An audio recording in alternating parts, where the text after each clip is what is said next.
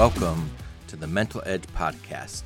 This is mental performance coach Jason Thompson, founder of the Mental Edge and the Mental Edge for Classrooms.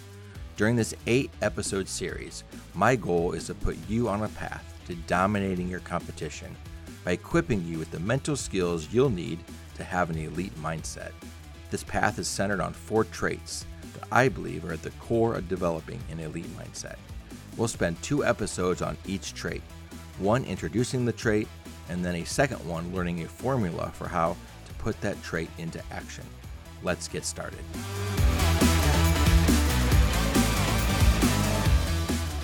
In today's first episode, we're going to talk about perspective. Imagine a pyramid, if you will, with the word perspective at the bottom, symbolizing it as the foundation of an elite mindset.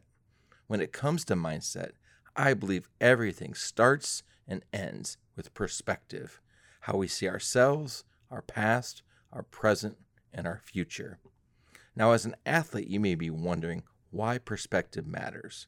Well, think about how your experience would be different if you approached every situation and every opportunity as a gift to you rather than an obligation. Think about how your energy level would be different, how your mental health would improve. Think about how much better of a teammate you would be if you went around with an I get to attitude.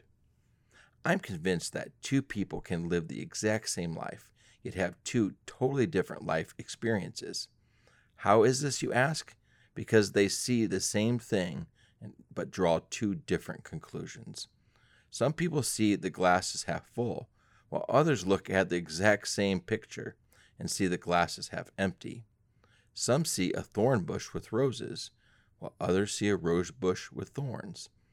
Some see it as a blessing, while others see it as a burden. Here are two stories that highlight the power of perspective. The first is a little boy that is playing baseball by himself. He says, I'm the greatest baseball player in the world. The little boy boasts as he struts around his backyard. Shouldering his bat, he tossed the baseball up again, swung and missed. I'm the greatest baseball player in the world, he reiterated. He picked up the ball again, swung and missed again. Stopping a moment to examine his bat, he stopped and he picked the ball up again and said, I am the greatest baseball player who ever lived. The momentum of his swing nearly knocked him down, but the ball plopped unscathed at his feet. This time he said, Wow, what a pitcher! I love that story. That's a great example of perspective. The second story goes like this One day, a married couple moved into a quiet neighborhood. The next morning, as the couple sat at their kitchen table to enjoy breakfast, the woman looked out their window and saw her neighbor hanging laundry on the clothesline. She said to her husband, That laundry isn't clean. It's still dirty. Someone needs to teach her a thing or two about washing clothes. Perhaps she needs to buy better laundry soap.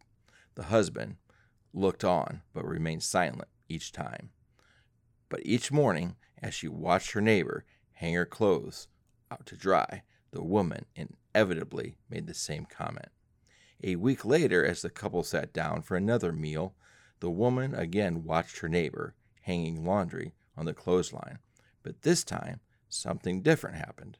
She said, Well, look, her laundry's clean. Someone must have finally taught her how to wash clothes better. Without raising his head from his plate, her husband smiled and said, Actually, honey, I got up early this morning and cleaned our window.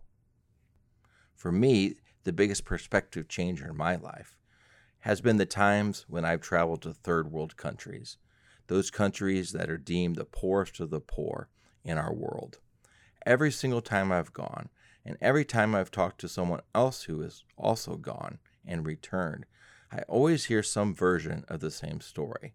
They would say, I thought I was going there to be a blessing to others, but I was so blessed myself by how happy the people were, even though they have almost nothing.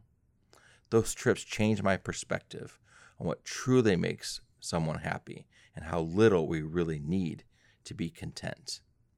Author James Clear says, training yourself to say, I get to, versus I have to will help you to see situations as opportunities rather than burdens. For example, instead of saying I have to go to work, what if we said I get to go to work and make money? Or instead of saying I have to go to school, we said I get the opportunity to go to school and receive a free education. Or instead of I have to go to practice, we said I get to go to practice while others have to sit at home because they didn't make the team. Or instead of I have to do the laundry, we said I get to do the laundry because I have all these clothes to wear. So the next time you have to do something you're tempted to complain about, what if you changed the language to I get to and see what kind of difference it can make for you?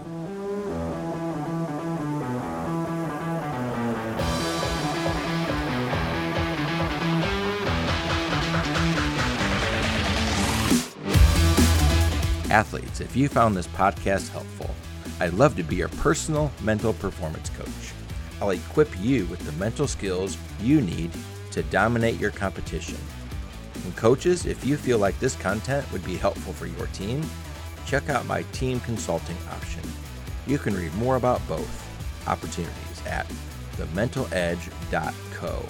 That's thementaledge.co. Until next time, remember that you're not born a winner and you're not born a loser. You're born a chooser.